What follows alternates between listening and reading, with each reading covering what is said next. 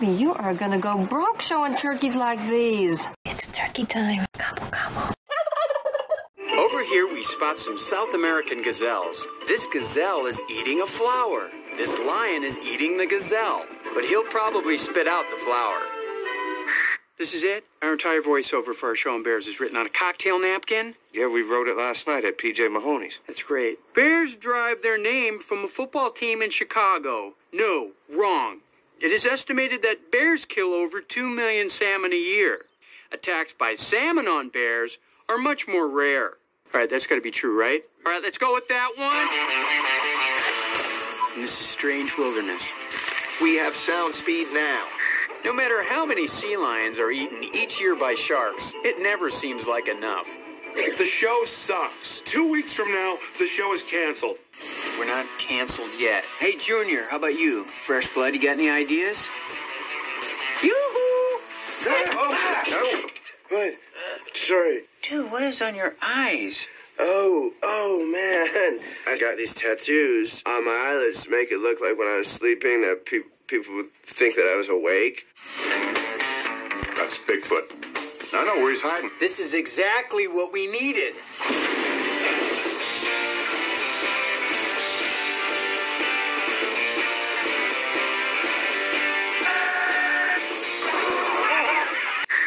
Sharks can only be found in two places on Earth the northern and southern hemispheres. These sharks are attacking Nicole Richie. Yes, the shark is a. What the? Man, look at that thing's teeth. Strange Wilderness.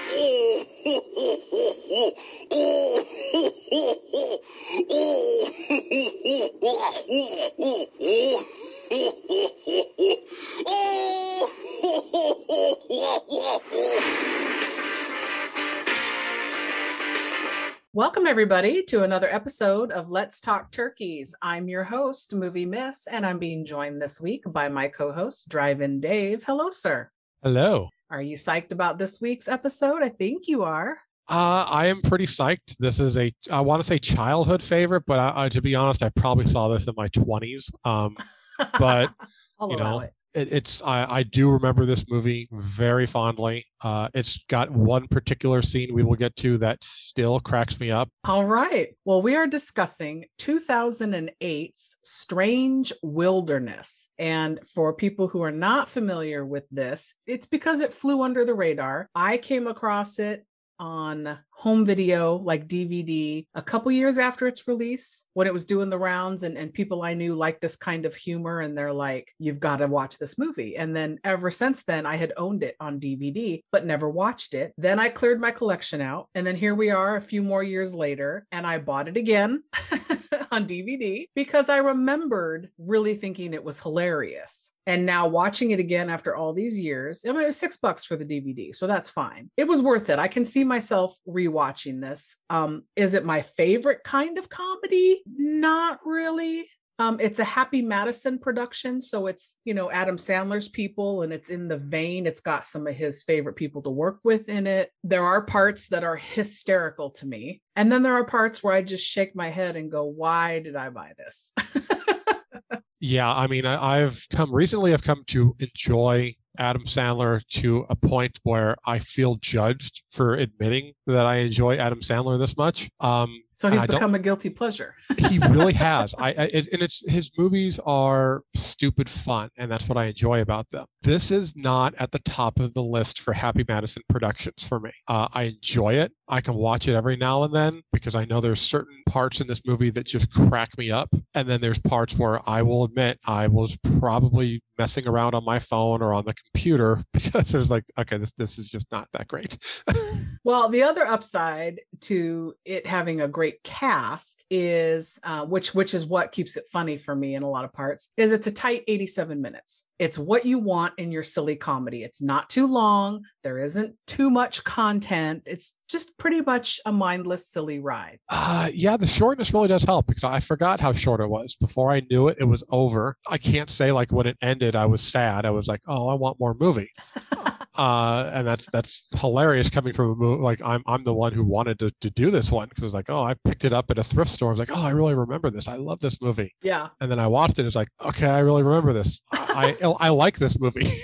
So it has a Rotten Tomatoes critic score of 2%. And there were several reviews on there. So this was 2% total and then 35 for audiences. So it is a turkey for sure. That kind of makes sense to me. I mean, this is, I don't recall ever seeing an Adam Sandler produced or you know movie that he's in where people the critics have raved about it but the fans that actually doesn't surprise me either because this one it, it is it feels like a hit and miss it, Yeah. it really does So it was actually filmed. It was released in 2008. It was filmed in 2005. They had a little bit of issue getting it released. I don't know why. Filmed in Southern California, uh, LA County Arboretum for all the jungle shots when they're supposed to be in South America. And I knew that going in because I did my research first. And if you really pay attention to like the background, you can kind of tell in a lot of the scenes. It- does not feel like they're in a real jungle at all i mean I, yeah I, I looked at some of the, the the goofs and stuff and there's things that i missed that i want to go back to look at now and be like oh, okay now i see it Well, they were given a budget of 20 million, but it only did 6.9 at the box office. It was not well received, which we've already discussed. Directed by Fred Wolf, which is also a character's name in the movie, along with Pete, whatever his last name is, Peter, what uh, something with a G, I want to say, is also involved in the production on the film. So they took character names right from the people making the movie, which I thought was funny as well. I want to say that guy, I don't recall him ever doing like much except for playing this kind of stupid character that he plays in the movie. Okay, yeah. Fred Wolf is Allen Covert, and he was the star of Grandma's Boy Yes. and quite a few other Adam Sandler movies. He's in The Wedding Sing. He's in all the Adam Sandler stuff. And then Peter Gaulke is the writer. Fred Wolf and Peter Gaulke wrote it together. Uh, Fred Wolf writer for SNL's for SNL for a few years in the 90s. He also wrote Tommy Boy, Dirty Work, Joe Dirt, Black Sheep, and Grown Ups 1 and 2. So this is Fred Wolf's bag for writing, but he directed this one. And you could tell he's definitely a better writer than he is director because everything you you rattled off right there, I remember really enjoying those movies. And I would definitely put those way above this one. So, top cast, we have Steve Zahn, Allen Covert, Justin Long, Jonah Hill, Kevin Heffernan, and Ashley Scott. And I just want to mention uh, Steve Zahn, a lot of people know him. Saving Silverman is the one that pops in my mind the most, or he was in Joyride for horror fans. Um, big, big, big comedy actor. Allen Covert, again, like I said, Grandma's Boy, big Adam Sandler guy. Justin Long, everybody knows Justin Long. Um, Barbarian, most recent. Uh, Jeepers Creepers. Jonah Hill, big comedy, super bad back in the day, put him on the map. Uh, I, I'm I'm gonna say comedy. I'm not gonna say big comedy. I can't say I'm a Jonah Hill fan.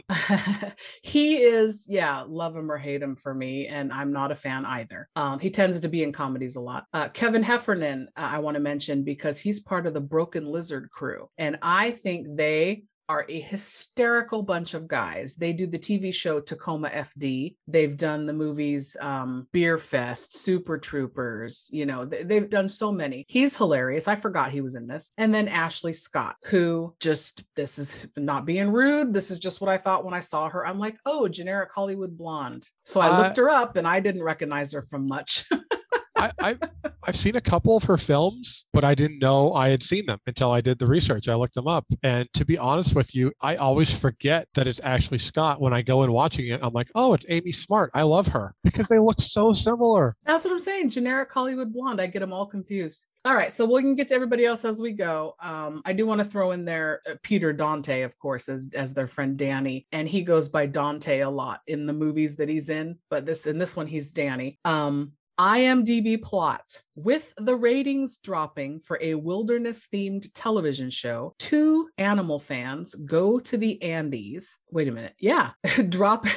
okay, hold on. I'm like, wait a minute. Two animal fans. It's a whole group of them, but that's what it said. Okay, two animal fans go to the Andes Mountains in search of Bigfoot.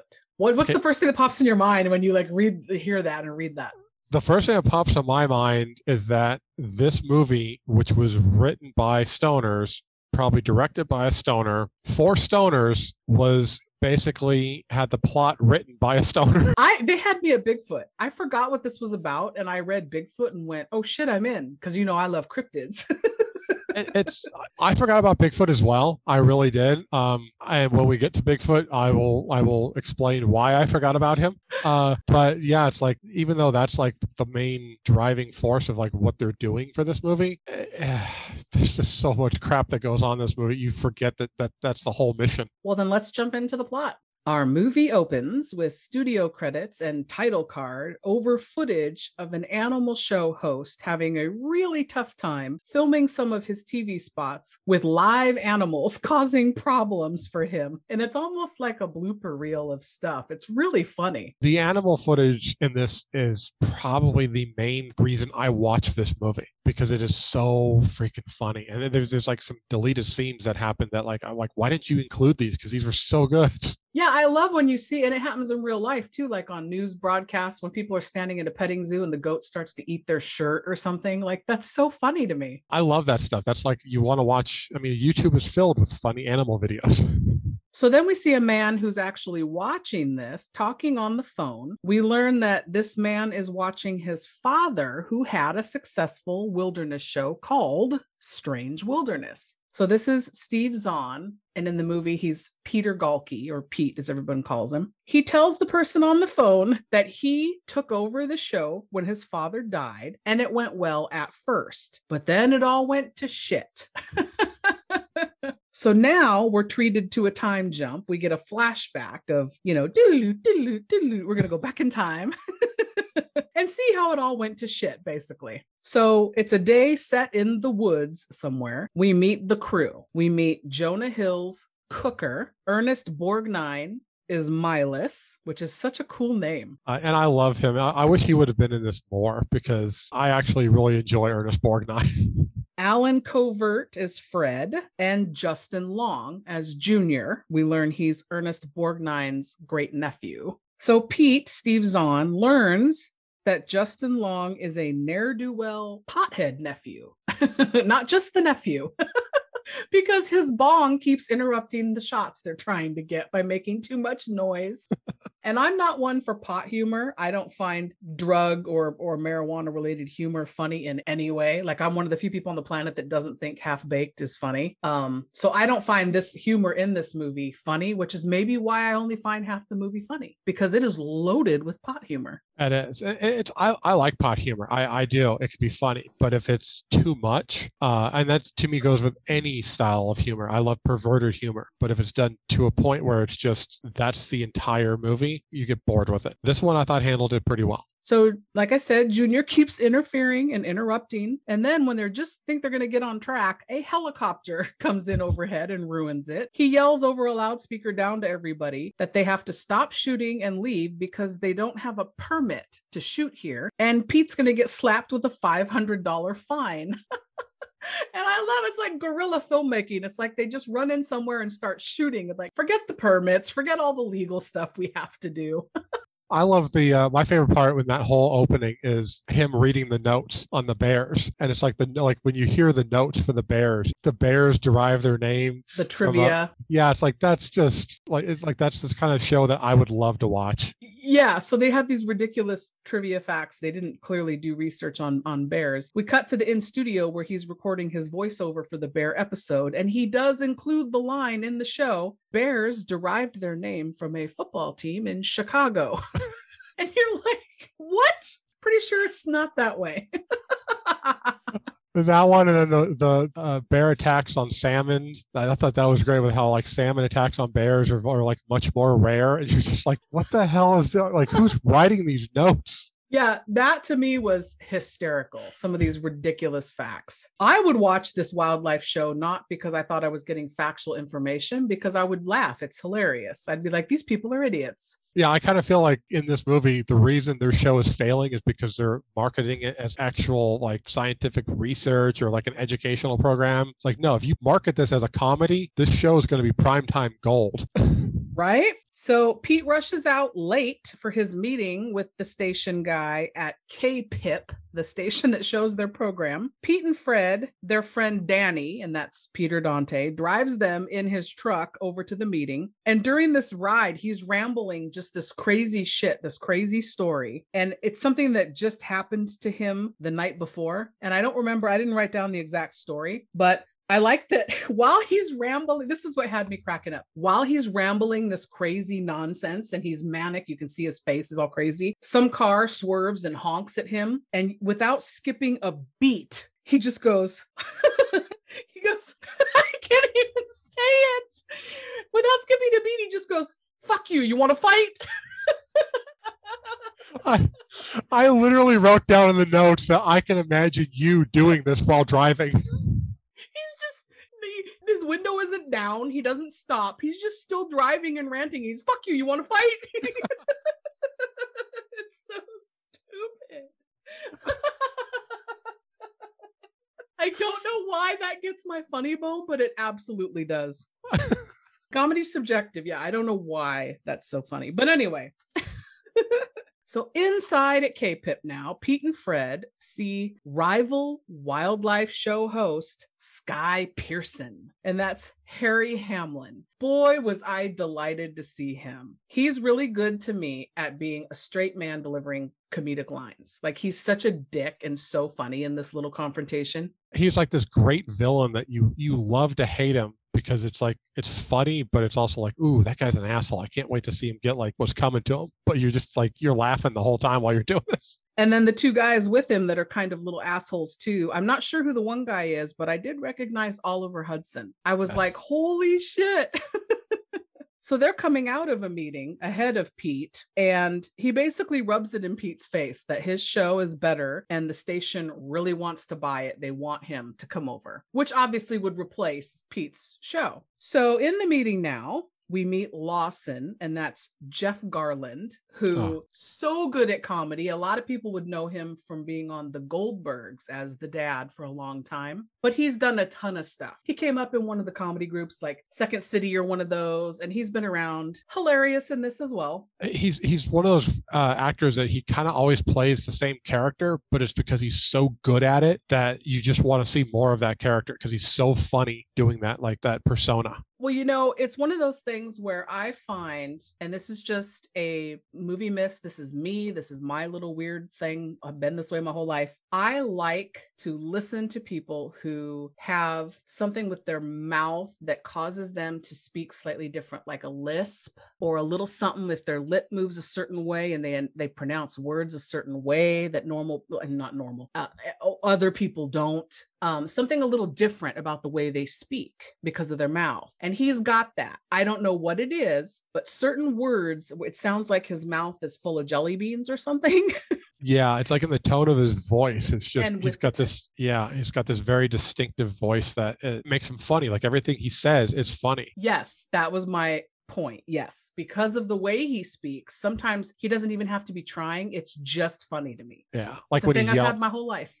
Yes. Yeah. Like I, I love when he yells, like he's when he's yelling at them in the meeting and you just like you're cracking up because his Yeah. voice and he's just like, Oh my lord, this is great. So he tells Pete and Fred their ratings are terrible, and they do have to point out to him, We're not in a 7 p.m. time slot. You have us at 3 a.m. Of course, our ratings are terrible. And he's like, Well, that's because your show's terrible. That's why you're at 3 a.m am Which I mean, I, I do want to point out, logically speaking, 3 a.m. Yeah, the ratings are not great, but I mean, you know, I grew up watching Adult Swim, and a lot of the really good stuff was on at 3 a.m. then he proceeds to show them a quick cut clip reel of not so good moments, disturbing moments from their shows.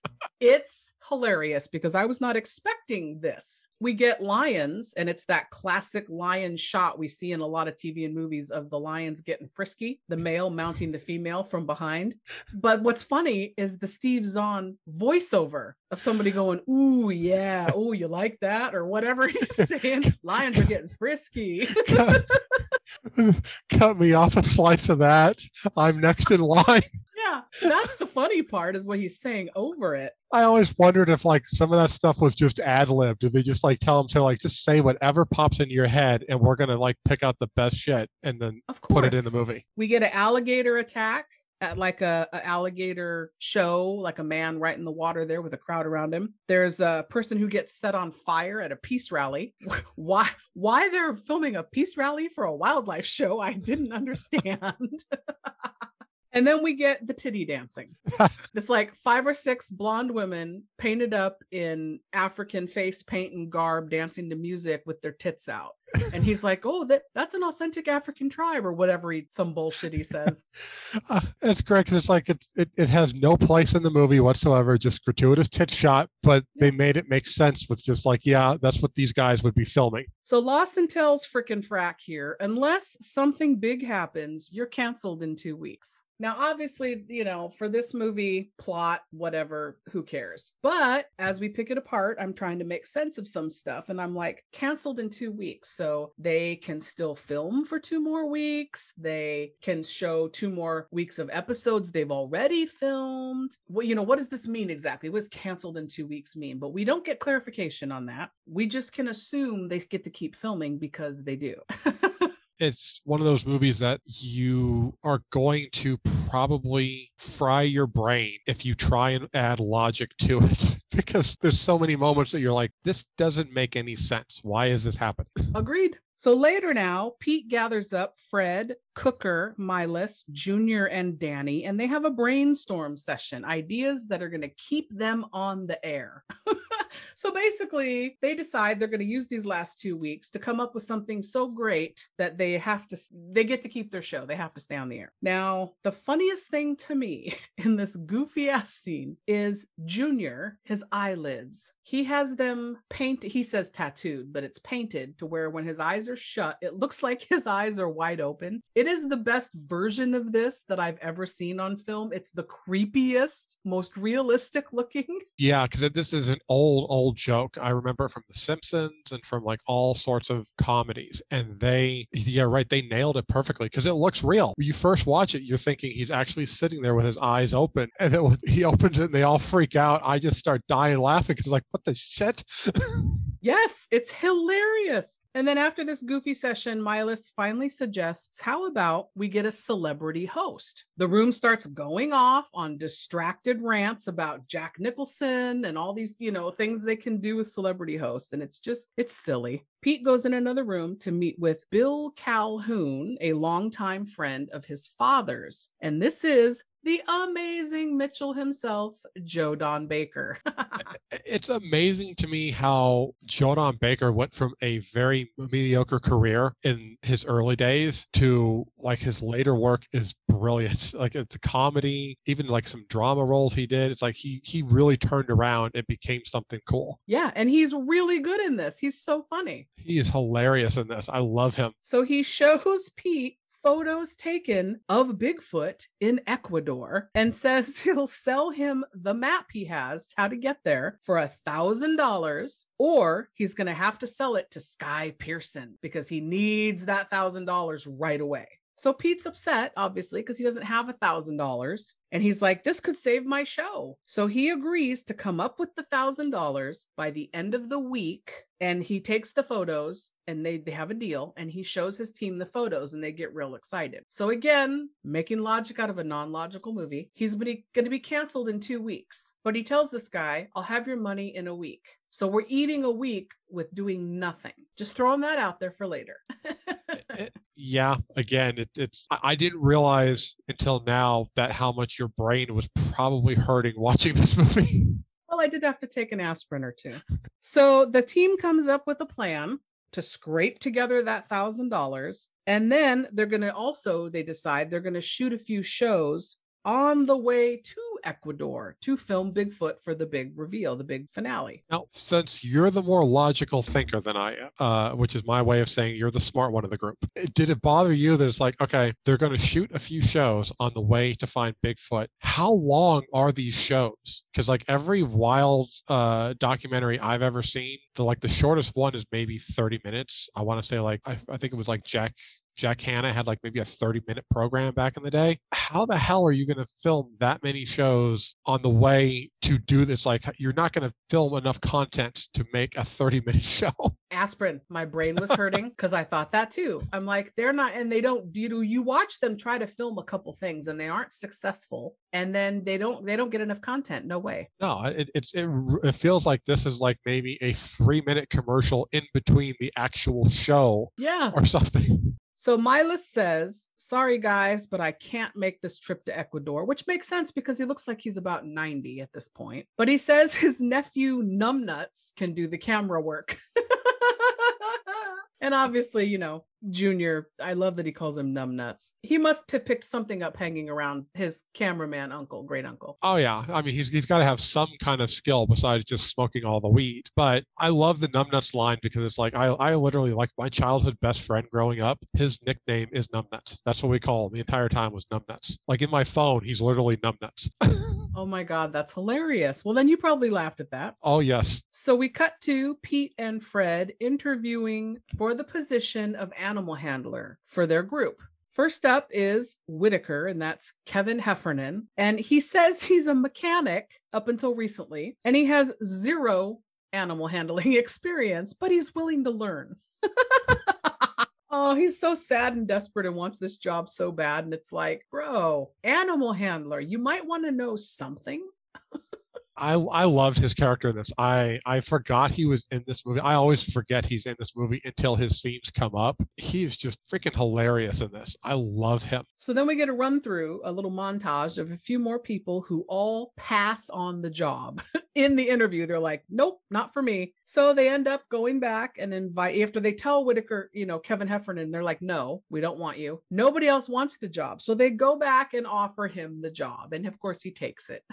that scene what makes that whole scene work is every time they cut back to to them and it's always the them screaming next debbie debbie De-" and oh like my way God, when they're yelling for her. i love that like that i can watch that over and over again because the way that they're doing it is just cracking me up So outside now, after he takes the job, they decide to start loading up that RV, and it's this big old strange wilderness is painted on the side, and it's this big old rundown looking RV they're all going to load into for this big road trip. I can only assume that they're in California already because they talk about how they're going to drive down south, straight down through to South America. So the guys meet their travel guide, Cheryl, and that's Ashley Scott. She seems honestly on top of it. She's on the ball. She's trying to explain to them the way she's mapped out their trip, and they get distracted. You know, Cooker's not putting the bags on, and other people, you know, Dante's fussing with the engine or the oil, the oil change, oh yes and he licks the dipstick.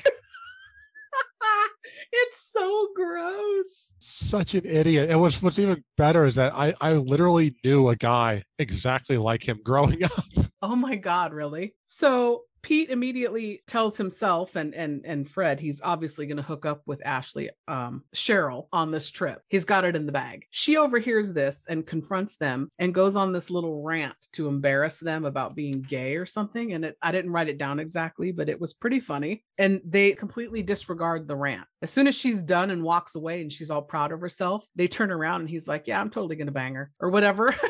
like they they don't even care that she said that. they're so stupid in this movie. I just I can't get enough of the stupidity. But I, I love the fact I don't remember when I first watched it if I knew it or not. But like when you get introduced to her, you instantly think, okay, this is like you said, the character that's on the ball. She's got her shit together. She's the one that's going to keep the group together. And then you immediately immediately think she's the one that's going to get corrupted. Like by the end of the movie, she's going to be become part of the group and become a stoner and probably hook up with multiple guys in the group. So they take off in their RV, and then we see that a bunch of luggage was left in the parking lot. That always bothers me in any movie, even a dumb one like this, because my brain starts to go to anxiety mode of like, what if I, that happened to me? What do you do if you don't have your luggage, like on a long trip like this? So I'm like, did they go back and get it? Like, what happened there? We get no closure on the luggage, is what I'm saying. I, I to me the closure was this group of stupid idiots are not going back for anything like even if like there was a million dollars left in that bag they're not going back So we get uh, some road tripping montage. We get, you know, Cooker. he's got a guitar and he's sitting in the back and he's playing sort of and singing this stupid song about his stepmom Phyllis and what a bitch she is.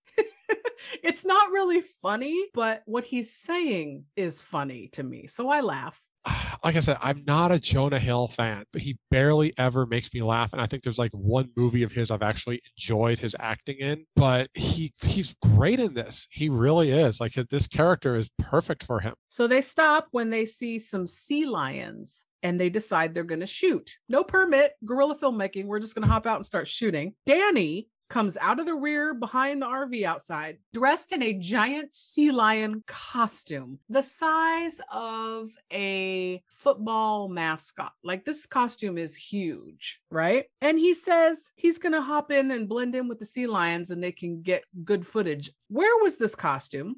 This costume is huge. Where did they have this?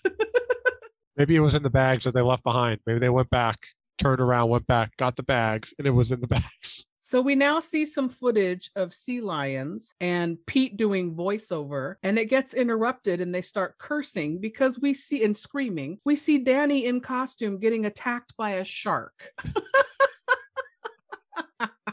So then we go outside at a Bay Area hospital. The gang is talking about Danny, who's inside, and someone spots a large bug near a tree. So they decide to shoot more footage for the show. And I love how the brilliant idea is okay, in the middle of the city, a common everyday average bug, and like, oh, we're going to film this and turn this into an episode of the show.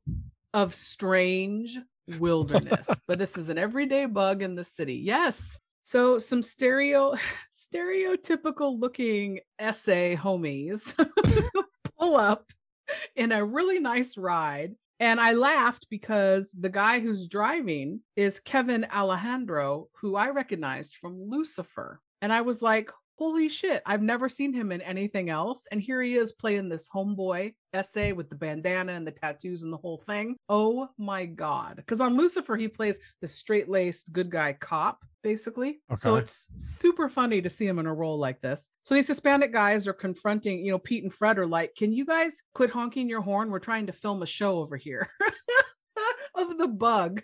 And of course, they're dicks and they're like, no, we're not. So they start to get into this tussle. They get out, they, they get out of the car, and Fred intervenes and he's like, You don't want to do this. And for some reason, I forget why, he ends up telling the guys, Fine, we won't fight, but you need to do something about the scratch to the hood of my car. And Fred and Pete lean over and they're like, What scratch? And he's like, Look closer. And then he hits something in his car and it pops up and smacks them both in the face and knocks them down, um, like a lift or something on the car. Yeah, it's like it's like a lift from lowrider so that they can kind of do the bouncing and stuff. Yes, and just knocks them the fuck down. It's so funny. The thing that the way he got, he was like trying to get him out of the fight because I wrote this down because uh this again, like so much of this movie reminds me of my life and my friends, the way we hung out, because it was literally like you don't want to get into a fight with this guy because you are bigger than him and you will kill him. You will kick his ass because he's a pussy. I've literally had friends tell me not to get into fights like this because I will get my ass kicked. So you're the Pete in this scenario. I was always I was typically always the Pete in the scenario. so they go inside and uh, they ask to see a dentist and they're both missing front teeth. Their mouths are all jacked up, blood everywhere. And what's funny to me is they come out a couple hours later declaring, "Well, we're officially broke now." Assuming they had to pay all their money to get their teeth fixed because their mouths look perfect again. They look perfectly fine. I get that it's a gag, but it goes on too long. They're in the dentist office. One guy's trying to hit on a girl, the other one's talking to the reception. Like the gag goes on too long that they're going to wait and get their teeth fixed. So the fact that they come out and everything's perfect, it's like, come on. That's not how that works. That's not how any of this works. No, it, it, it defies logic and the scene the only reason the scene worked for me is because i love the argument with the uh, oh can we get you a magazine? And then pete wants like a hustler and uh, the other one wants like a batman. He's like arguing with them well batman's not a magazine it's a comic and it's just the stupidity of this discussion. You, you just got your teeth knocked out and this is what you're discussing is like batman's not a com is a magazine not a comic and all it's like what the hell are you guys doing? And then they turn around and with no teeth the amount of confidence that you're going to hook up with this woman in the office with blood coming out of your mouth and you're going to end up hitting that no it's stupidity Well, that's why the whole thing was annoying to me because they they let that bit go on and on and on and on, and then all of a sudden they're fine. It's like, mm. all right. So Junior, in the meantime, has gone in and stolen some nitrous gas from the dentist. How he did that, we don't know. They decide they're going to sell it for a cool thousand dollars so that they have what they need to buy the map. My question was two questions, actually, two things. Number one, that's not nearly enough money, a thousand dollars, because you have to fund your trip. You're totally broke now, you said. And B, who are they selling it to? Do they have connections on the street? Like, where are they doing this? See, my two questions. One, one, the same thing with the how are they selling this? How do you sell nitrous? Who's who is your buyer? The other part was why was there no security or cops coming after Junior? That was like, okay, there should have been more to that. But unfortunately, you're ruining me for movies, and now the logical side is starting to come out at times. And I'm thinking, like, oh, just shut up, brain. Watch the movie. Oh, I'm sorry. I can smell the sarcasm from here. So they cut to immediately being back on the road again. The nitrous is leaking, and we get a weird Rob Zombie esque montage of them all freaking out and partying and doing bizarre shit. I thought I was in Lords of Salem for like 90 seconds. What the fuck was that? Uh, this is like one of the only scenes that bothered me in the entire movie because it made no sense. It was stupid. So I was like, what was the whole point of any of that happening? So okay, you you introduce this plot line of okay, well we're going to sell the nitrous to get the thousand dollars. Okay, and then the immediate scene afterwards is oh no, we're going to get high off the uh, nitrous instead and have this wild hippie party. Like what the fuck was going on here? So here's where my timeline issue is going to come up again. They snap out of it later and realize that the nitrous is empty. So apparently, all that happened because it leaked and they were getting high and didn't realize it, I guess. So they pull up to Bill's place for the map and they announce themselves three days late. And he says, Why are you three days late? So they had planned to meet him one week later. Okay. Then they show up three days late. They've got four days left until they're canceled at this point if you're following Lawson's timeline that he gave them, right? Correct. Okay, just throwing that out there. Because why would you make a point to say, we're going to meet you in a week? Now you're three days late. Why are they giving us all these timeline if it's not going to make sense? just don't say it, is what I'm thinking.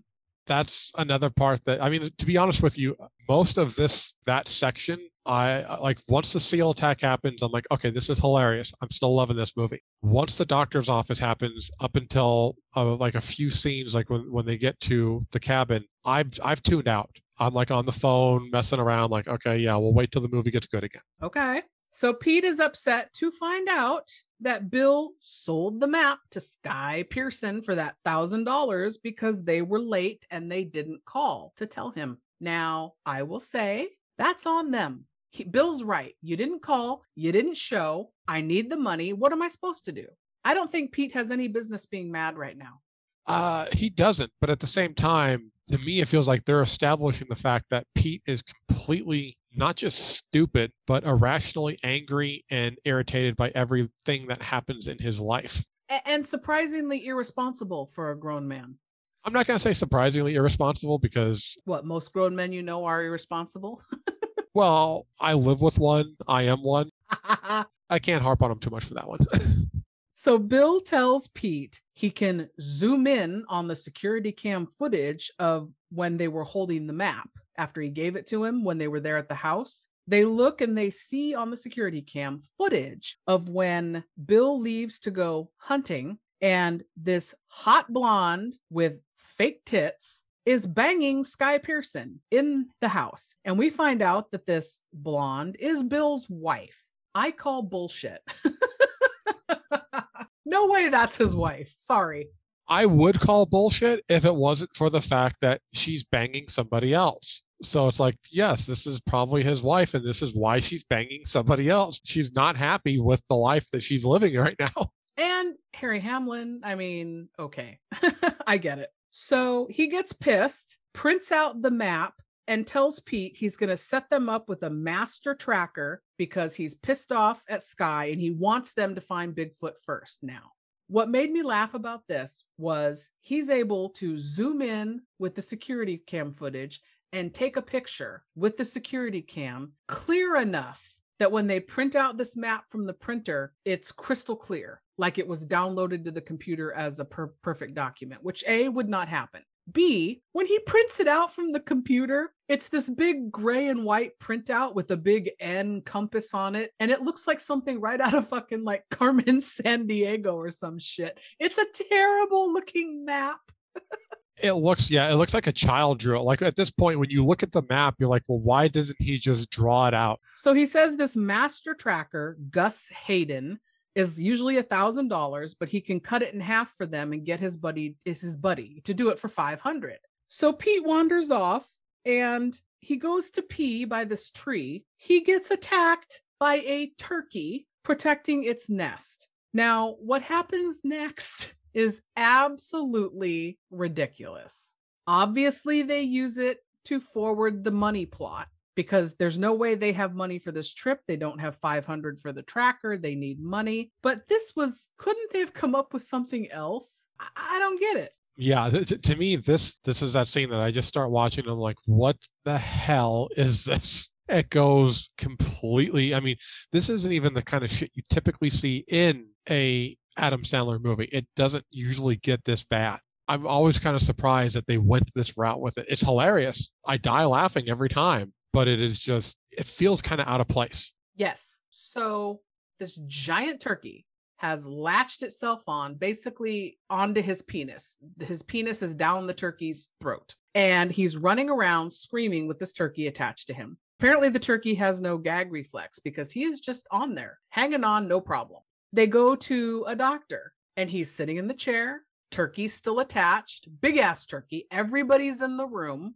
They they basically have this. It's for this alone, I think, is why they did this scene. They have this hot nurse. They all call her hot nurse and she's stroking the turkey's neck to get him to relax his jaw and release Pete's penis, right? Yes. So as she's stroking the neck, everyone's getting turned on, including Pete. And he, he's like, the turkey's just gonna clamp down harder. It's getting stuck in his throat, and it's it, it's so asinine because the turkey, there's no, he wouldn't be hanging on this long. It's ridiculous. He would have just bitten it fucking off. I think at this point. no, the the logic in this one does bother me and this, isn't even like your logic seeping into my brain at this point the logic in this one is just terrible for a couple of reasons one i'm sorry steve zahn's dick isn't that big two when they're stroking the turkey it's like okay well the gag reflex well if that's the problem if it's just like you know maybe it's semi hard and they can't get it out finish okay if that's the way you're going finish and then you can take it you could get the turkey off on top of the fact of like i'm pretty sure the turkey's going to gag at that point and want this thing out of its mouth. Yeah it's so bizarre. Also in real life if the turkey had gotten pissed and tried to just attack him to protect the young why wouldn't he want to make sure he stays back to protect his young why would he have stayed attached to this man taking it far away from his young it doesn't make any sense at all it's just so silly so they finally, two guys come running in and they realize the turkey is tagged and it's their turkey that's been missing. And they offer a $5,000 reward for the turkey because they just decide the doctor's like, we'll just cut its head off. And it's what? And they're like, no, we can't. We need this turkey alive. We'll give you $5,000. So sure enough, everything's fine. They get the $5,000. They leave. Then they make it to the Mexican border in the RV. They get pulled aside and I guess Pete is pulled in a separate room and strip searched at minimum because the way he's talking, it's like he was violated worse than the turkey had done. it feels like Pete kind of had, he was getting a lot of action in this movie. right. that was one of his conditions, Steve Zahn. He's like, I have to be the Michael Douglas of this film. I have to think everybody wants to fuck me at all moments. not realizing that they were going to like, okay, we'll give you that, but it's going to be a turkey and it's going to be some Mexican border guards. Yeah, not Cheryl. so they have to hop a plane now to take them to Ecuador because the people at the border have completely taken their RV apart, disassembled it, looking for drugs, I guess. I don't know. It's ridiculous. So they piss away a whole bunch of their money to fly. Then they take taxis and they meet up with Dick, the guy who's going to take them to Gus the Tracker. This is Blake Clark, and he's another Adam Sandler staple. I recognize him mostly as the mumbling Cajun coach from The Water Boy. I I recognize him the most from the dad from uh not like the main dad, but from Boy Meets World. He was uh I think it was Shawn's dad. He was also Drew Barrymore's dad in 50 First Dates, Yes. I Yeah, believe, he's- right? He's been in I think damn near every Adam Sandler movie. Uh Yeah. he was the coach in Grown Ups. Yep. He's he's been in everything. I love him. He's he's great in the movies. He's just he's like a character one of those character actors that like every time he makes an appearance, you just know that his being in the movie is going to make the movie more enjoyable. Well, except for right when we meet him, in my opinion, we are subjected to two straight minutes of dick jokes because his Ah. name is Dick. Like, really, you've never met anybody named Dick in your life. Yeah, but it's like I don't mind the dick jokes. This this is what the movie's about. My problem was that they weren't good dick jokes. They oh, so were- you're okay with dick jokes as long as they're really good. Yeah, I mean, like I can handle dick if it's good dick. I want good dick. I don't want bad dick. I'm there with you, actually.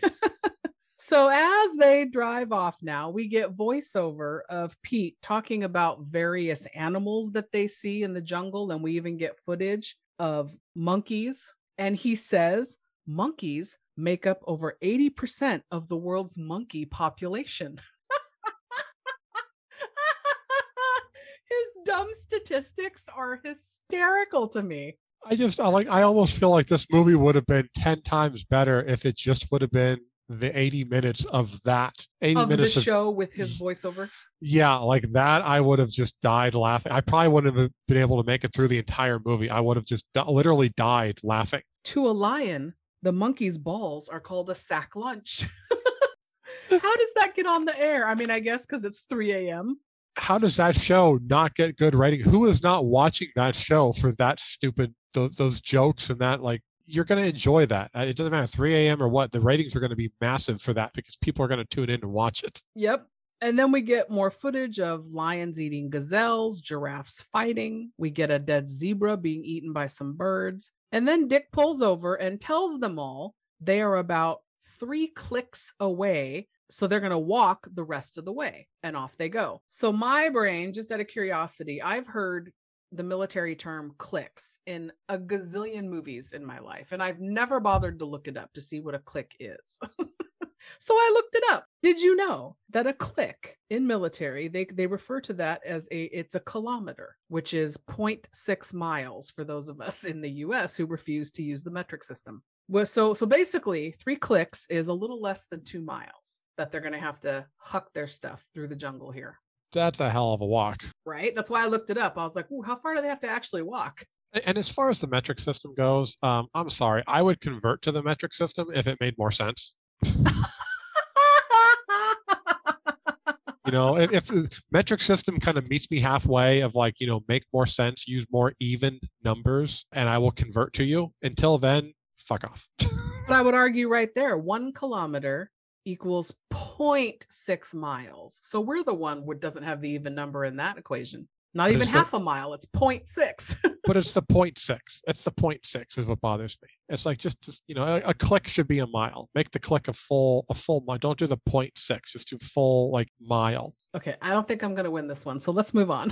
So they arrive at Gus's place and are greeted by him. And this is Robert Patrick, the T1000 himself. And boy, did I forget he was in this. I was so delighted when he pops up. And this man has had an interesting career. He's always a delight in everything, and he plays such a wide variety of characters. He feels like he's an underrated actor. Like he could do really good work, but he just doesn't get like the right projects or or what. Because yeah, he's really great. I remember even when he was on X Files for a little bit, and he did a good job on that. Yeah, but haters didn't want the Mulder Scully thing to dissipate, and so they didn't embrace him. But he was really good. I agree.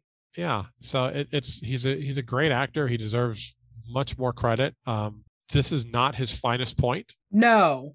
So he greets them by saying, I hear we're going to have a little fun. And his setup is this area, camping looking area right by the water in this jungle. So he clearly is like a the weird jungle military survivalist kind of guy that's stereotyped in a lot of movies. So we cut to that night around a campfire, and Gus is telling them a tale from Vietnam how he brutally killed someone And then we see he's got Fred in a headlock as he's been talking. And they're like, Can you let him go now? he's like, Oh, sorry.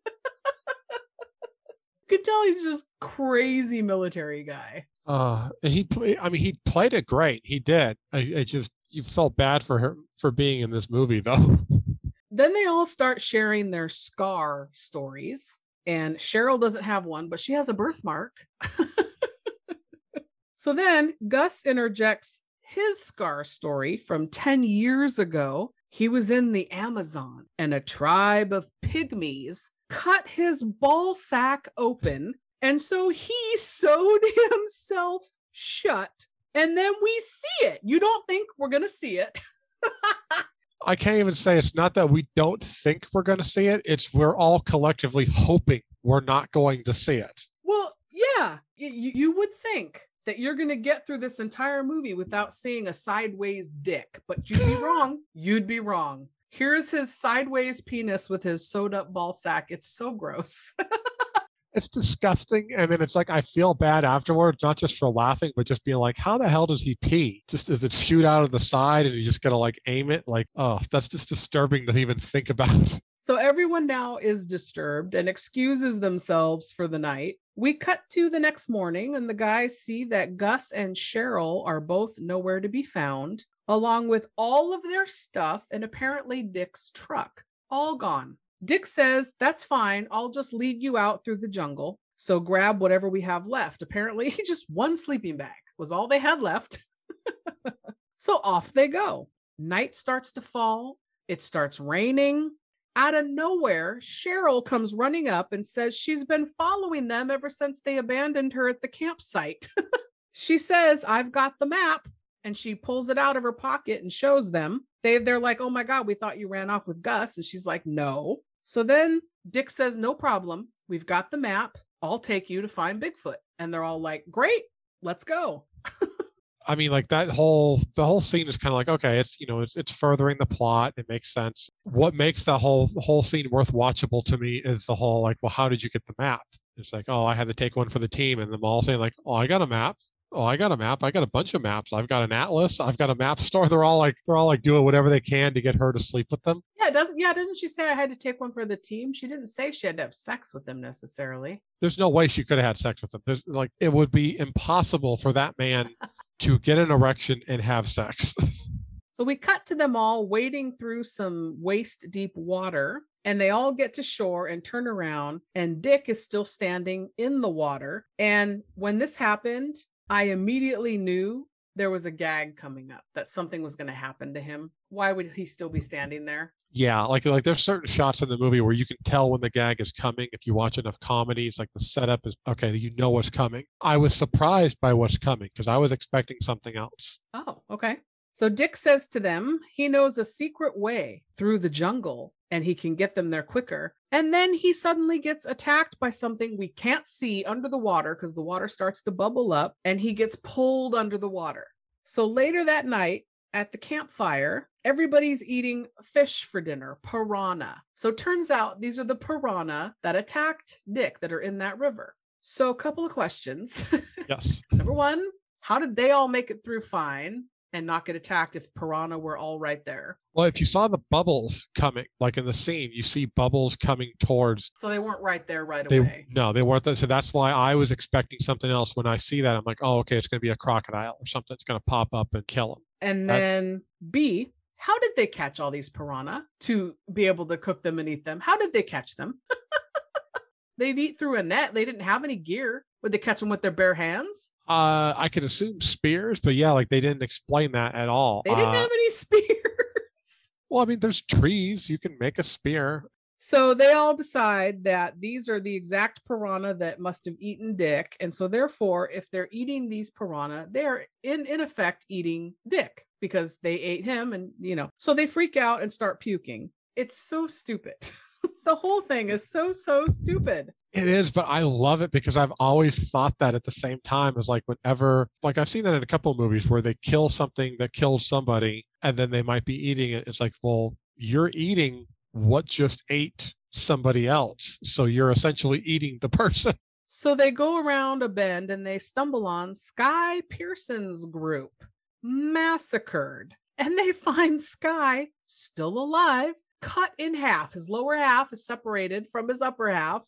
And I love that Harry Hamlin, they're, they're like, What happened? He's all, Pygmies. we were attacked by pygmies. I love the part when he's uh uh when they're poking the legs of like, can you feel this? Can you feel I like that Cooker is rummaging through all the stuff here in the camp and he grabs a guitar and just starts singing. Like, what the hell, dude? this this is like the the the worst rescue group in the history of all time. Like these people suck at rescuing. So they loot all the equipment, take whatever they can and supplies and the map, and off they go after Sky dies. Pete has a mini freak out, which to me was one of the hilarious points in the movie. Steve Zahn and physical comedy. He needs to do more of it. He really does. He is so good at it. I mean, he, his character is what helps make this movie worth watchable. I mean, it's it's if you would have got any other actor, worth watching. Yes, worth watching. We'll say worth watchable because that's that's a Davism now. oh, okay. We've introduced it to the world. It's now worth watchable. But no, it's like it, it's his performance is what really makes this movie because he's he's so good at it. Uh, I I want to say this is like one of the first movies I ever saw with him in it, and I just fell in love with like he's so funny. Yeah, he he stomps around like a psycho and makes himself fall down, and like just it's so funny to me. Then he calms down when Cheryl points out that the map was actually printed upside down because of the way they took the image off the security camera, which is silly to me, but but it's it's brilliant in a stupid way because like you said there's so much of the stuff that they introduce like early in the movie that like later on doesn't make sense. Like this is the one thing that they actually introduced that made sense that you're like oh finally movie you're paying attention to yourself So they realize they've been going in the wrong direction because the map was backwards. And so instead of turning left, they need to turn right. So they do, and they find Bigfoot's cave. They carefully approach, assuming Bigfoot is in there. They think they can hear him. They start filming Pete in front of the cave talking about, ooh, we're at Sasquatch's lair, blah, blah, blah. Then he appears. Bigfoot comes out of the cave behind, just standing there, and he kind of goes, huh? when he sees everybody. Suddenly, everybody has machine guns and they're in a line and they unload on poor Bigfoot and fill him full of lead, killing him right there on the spot. uh, this is the worst looking Bigfoot I have ever seen in a movie. It is so awful. It is. That's that to me is why it's funny because it's a terrible costume on purpose, I think. It's got to be on purpose. So we cut to a campfire where they're all trying to justify killing Bigfoot by saying, Yeah, yeah, we did it in self defense. He was clearly going to attack us. and, and, I could have swore it was either during the shooting scene or it was during that when they're all talking. I could have swore I heard Cocker call Bigfoot a fucking cock tease. C- cooker? Cooker. Cooker the cocker? Well, it's it's either like I, I mean, like at this point he is a cocker. So I think he does say he was a cock tease or something. Yeah, it's just I, a random it was like such like out of out of nowhere because I had to go back and like, did I hear that right? Like, did he like what the hell did he just say? So Pete finally says, This is not the best way to end our show. So again, the timeline popped up in my head. They were three days late when they started out from Bill's place. Then they have this adventure through the jungle and stumble across Sky, the piranhas, two overnights at least, because one at Gus's, once in the rain. Now they find Bigfoot their two weeks is up. Their their their two weeks is up by now, right? It's got to be. I think their two weeks was up by the time they got to the cabin. To be honest with you, it, this was like a month long trip. Yeah. So then Cooker says he has an idea. We cut to the big city. Everybody's outside the TV station now, including Danny in a wheelchair with his new wooden leg. I, I I don't I I have nothing except for just I, all I can say is that I was disappointed that Danny did not go with them because every scene he was in, he stole it. He was freaking hilarious. It's just you you didn't realize how much you missed him until he came back into the movie. Agreed. So Pete goes in, shows a tape of their show to Lawson titled The Search for Bigfoot. In this tape, they go in the cave. They say they found Bigfoot, who clearly suffered from depression from being alone. and hung himself out of loneliness. Now, the part that's funny, because suicide's not funny, the part that's funny is that he's hanging there riddled full of bullet holes.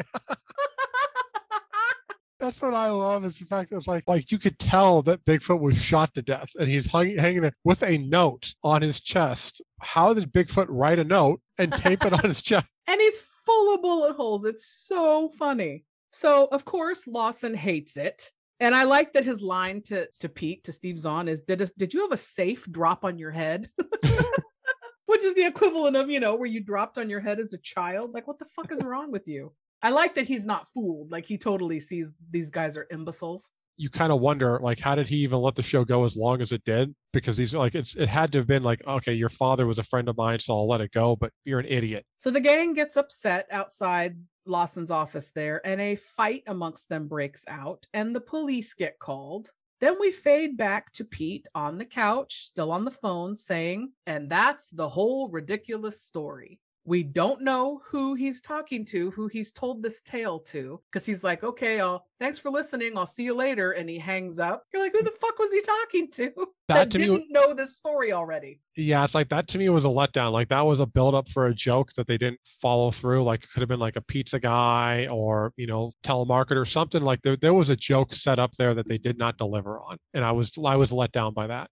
Oh, agreed. I was waiting for the payoff of who is he telling this to that wouldn't already know it. Yeah. So he adds that he hasn't seen any of them before he hangs up in over a year. And then there's a, knock at the door. So it's Milas. He lets himself in and he gives Pete a pep talk, telling him he has tenacity and a heart unlike his father's. And I, I love with the Pete yelling nobody's home and with Milas coming and be like the, you defeat the purpose of of like telling that you know like there's nobody home when you say nobody's home like that defeats the whole purpose. Yeah. And I like that he tells him too, don't be so hard on yourself. Mm, I would argue he does need to be a little hard on himself because he's kind of a moron. Yes. He needs to hold himself to better standards. so Pete and Milas come up with the idea for a show about sharks. But I the way Shark Week beat you to it. yes, by like a long run. But the way that they get the idea is hilarious with the whole the fish being in the water bong. it's like he's smoking the and like he's like making a little joke like, oh my god, this little fish is gonna feel like he's a shark. To me, another setup for a joke that I felt did not pay off. Of all the weird shit that happened in this movie, you did not think to maybe have some kind of let's go into the fish's head and it's tripping and it sees itself as a shark or something. There was a missed opportunity there. Oh, agreed. I felt this movie had a lot of those actually. Oh yeah. So we cut to a fast forward now where Fred is working at Hot Dog Hell, a fast food restaurant. Welcome to Hot Dog Hell. yeah, you sound thrilled to be there. So Pete and the whole gang are at the drive-through and they apologize to Fred. And this is weird that it's over a loudspeaker. Yeah, that I've never ever heard. I've been through many fast food restaurants. I mean, uh, anyone who's who knows me or who's seen me obviously knows I've been to many fast food restaurants, and there's never a moment where you can hear the drive-through. yeah, it maybe back then some of them hadn't converted. So they apologize to Fred and tell tell Fred that Lawson said if they can catch a shark attack on film, he'd put them back on the air. I just went, "Huh? What?" It's a stupid concept, a stupid idea. I forgot about it just over the fact that I love the way it's pissing off the customers. Like all the customers getting getting like so annoyed with this conversation, the way they're like, man, fucking like they're dropping F bombs here and there, all this stuff, and the customers are getting so annoyed. I want to quit a job like that. You I want to would- climb out the drive-through window and be like, "I quit." I, wa- I want to climb out the drive-through window. I want to like on my way out be able to just piss off as many customers as possible before I leave. He climbs into that car and off they go. He's like, "I'm in." To me, I, I those fast food the windows don't look like they're big enough for a human being to actually climb through. Well, some of them are. So okay, well, some ma- of them are. okay, because the ones that Um, I've been to, it looks like you would probably get stuck, or maybe I'm just thinking I would get stuck. No, that some of the old, a lot of the buildings had had older, bigger windows. Um, I had a friend who worked at one. Unfortunately, they were robbed because late at night only the drive-through was open, and somebody actually climbed through and and went in and robbed them. It was very scary and weird for them. Ah, Um, Uh, okay, So, on that downer note, let's get back to cut to who knows how many days later. Pete and Fred barge into Lawson's office and tell him they have got the shark attack on film. We got it. So then we get to see a clip, luckily, but not luckily, because I was all excited for it and then it was kind of stupid. Yeah, this this was another letdown. So it was a voiceover of him saying the asshole of the sea is the shark. Um footage of a shark just shark swimming and there's one attacking a stick and I like the voiceover it's like a shark attacking Nicole Richie. That that that was good. That was, but it's it's the part after that. This is the scene that I just die laughing all the time. I'm with you. There's a shot of a dark ocean, a shark coming at the screen. His mouth is open in a way that he's basically all gums and a few teeth. This shark, I don't know what shark this is, all gums like that. It's either a sandbar or a sand tiger, I believe. Okay, so this went on, and it's so hysterical because it goes on longer than you think it's going to go. They do this 10, 12 times. I thought two or three, and it kept fucking going. The shark is coming at the screen, and the voiceover is this dumb laugh. The, the, because the shark just has his mouth hanging open with all gums. and it keeps going 10 times in a row. It does not stop, and it's like the build up to a point because like the shark comes up, and it's like the voiceover work is your typical like okay he's making his jokes, and then the like immediate abrupt stop of it, he's like he's like what the fuck is that? and then starts to look at his teeth, and it goes oh Yes. 10 times in a row minimum. I I literally cannot watch this scene without tears coming out of my eyes. I'm just I- dying. Honest to God, did the same thing. I laughed hysterically. A- And it's it's a scene that it does not get old to me for some reason. Like the way he delivers that laugh, Yes. every time I watch it, I die laughing. I just cannot stop. Because it works perfectly with the gummy shark. It's so good. And what I didn't understand was all the cursing that's happening too. How is this show on the air even at 3 a.m.? It, it's full of that, and then like I said, like they're showing earlier when he's showing the clips and tits. 3 a.m. Like I, I, I mean, unless it's 3 a.m. on like Cinemax or Showtime, you're not seeing tits on television. Yeah. Like the world that this movie is set in is a complete opposite of our of the real world because this show is not on the air. So then they cut to everyone at the pier near where the sea lions were, and they're all drinking rotten milk and eating raw eggs and shit. And I'm like, what the fuck are they doing? And then they're baiting over the they're out they're on the pier up high and they're baiting the shark by hanging like a stake on a fishing reel or something so the shark will jump up out of the water now they're assuming it's the same shark that attacked danny how, how can you be sure so they all yell for Danny, and he's leaning over. And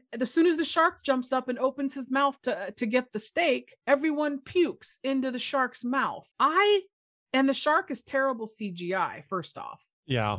but also to me that that's not funny. That's comedy that I don't understand. To me, I kind of feel like this was a movie that started off with they had a plan, they wrote it, had a great idea, let's go through this. And at the end of it, I feel like almost like they gave up, like, okay, we're done. We're tired of filming this movie. We'll just throw whatever stupid idea we can onto camera. And that's how we're going to end it. Because it's a terrible ending for this movie. Agreed. And then Danny decides he's going to flip off the shark one more time. And of course, we all know the shark's going to jump back up and bite his hand off. Not funny to me, but you know, whatever. It's, it's, a, it feels like a tacked on ending. It really does. Because I think even like at, at the end, they kind of like, it makes it come off like, oh, we're done. yes, exactly what I was going to say. The actual ending shot of this movie is a blooper shot because after that, the video stops and they're sitting there with Lawson and they say, Pete, Pete's like, people love shark attacks. And plus, Pearson's dead. And so Lawson says, Yeah, he's dead. So you're back on the air. And everybody starts laughing and then cut. And then we get words on the screen. So, like, the last shot of the movie is actually a, a blooper shot because they all start laughing. I kind of felt like you should have just done that, like cut out the shark part and just end it with that and the blooper, because it like the whole end of the movie just kind of comes to a, an abrupt halt. Like, ah, it didn't work for some reason. I, I don't know. Like up until like the shark scene with where I'm dying laughing, and then after that, it just slowly comes down to like, eh, okay, movie's over. So then the words on the screen say that they got their show back on the air. They were getting good ratings because they dominated the 3 a.m. time slot. Basket weaving would dominate the 3 a.m. time slot. Like, who's watching TV at 3 a.m.? If you got one option. So then another card comes up that says six months later, they head out on a crazy trip in search of the Loch Ness monster. Now, I don't know who fund who funded that. the station's not paying for that if you're a 3 a.m. show. No, I would love to see that though. And then the last one reads, They remain friends to this day. The end. Music continues. Roll credits. And that is Strange Wilderness. Okay. kind of feel dumber even covering the movie. Are you kind of going, maybe it's not as funny as I remember? Uh, to be honest, the the, the watch because I was gonna rewatch it again because I was disappointed in the amount of notes that I took for this movie. That's not like what I normally do. I couldn't even bring myself to go back and rewatch it a second time. Ooh. I, I love it for the stupidity, like the certain scenes, but I kind of like I could probably just find clips of those scenes on YouTube and watch those. All right, let's jump to three questions. Okay. Question one Did you want that sequel? Did you want the search for the Loch Ness monster? Uh yes, I like you am a big cryptid person and I love the Loch Ness monster. You're Bigfoot, I'm Loch Ness monster. So I would love to see it, but my wanting that has lessened over the years.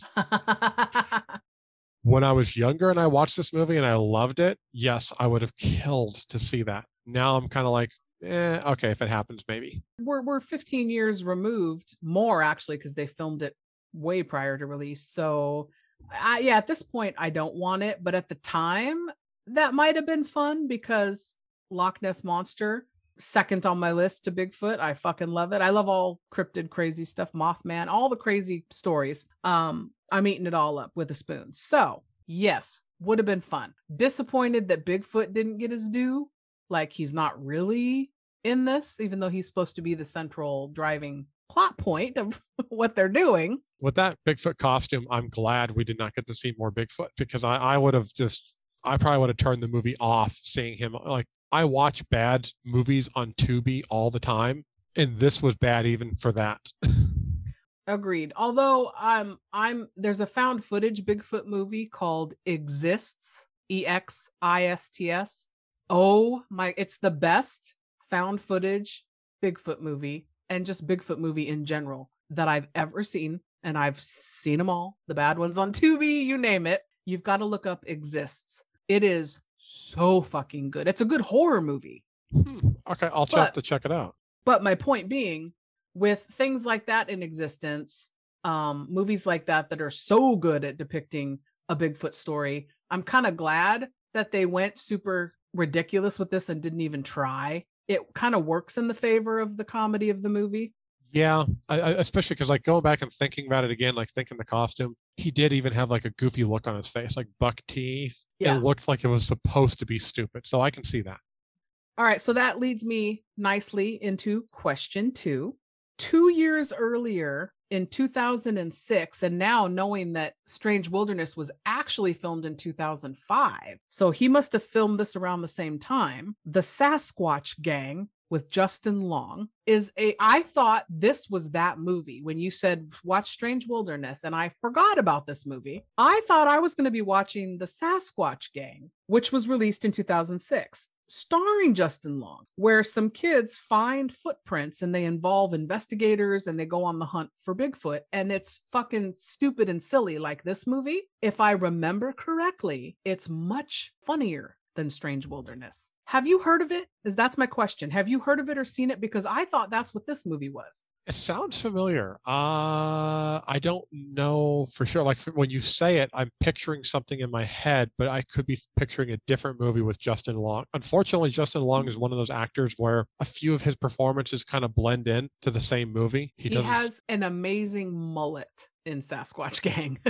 if I remember. Okay, I'm not sure. I I, I want to check it out now for sure though. Okay. I was just curious. And uh, also letting everybody out there know great comedy Bigfoot movie, Sasquatch Gang, great horror Bigfoot movie exists, which also kind of is a found footage one, a good one.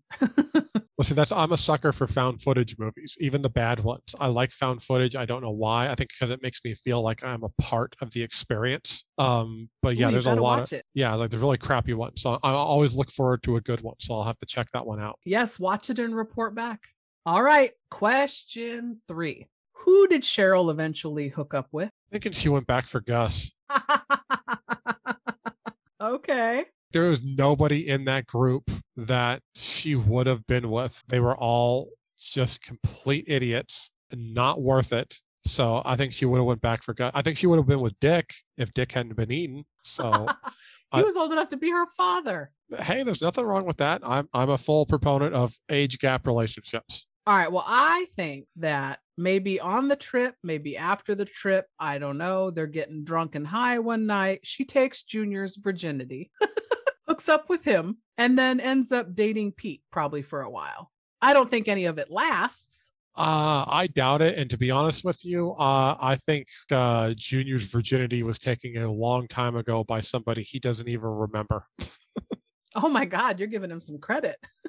well, I mean, like I've hung out with enough stoners in my time to know that that group of people pretty much all hook up with each other. Right. So, like somebody in his little his previous group of stoners took his virginity. I don't know who, I don't know what, and yes, I'm saying what, but something took his virginity.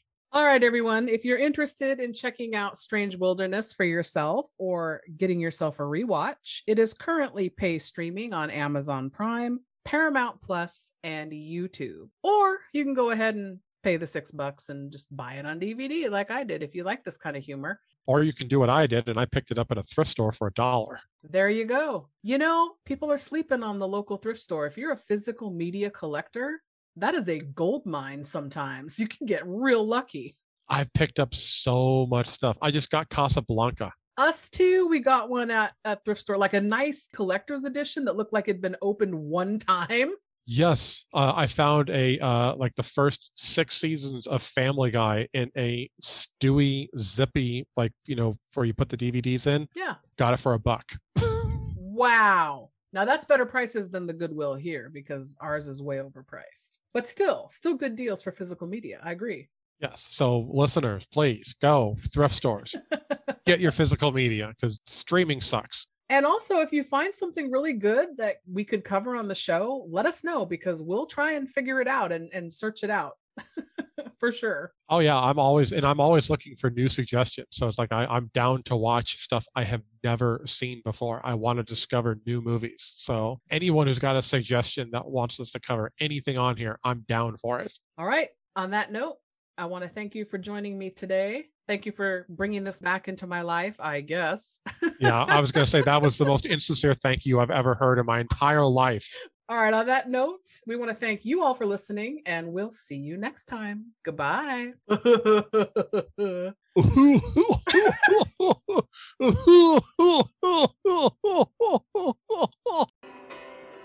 If you're my stepmom Phyllis, then fuck you.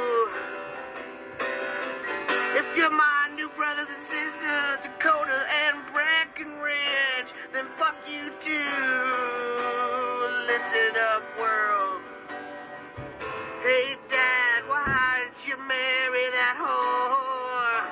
Don't tell me to turn my music down. Because there's tons of different opinions on what the volume of music that should be played in your house is.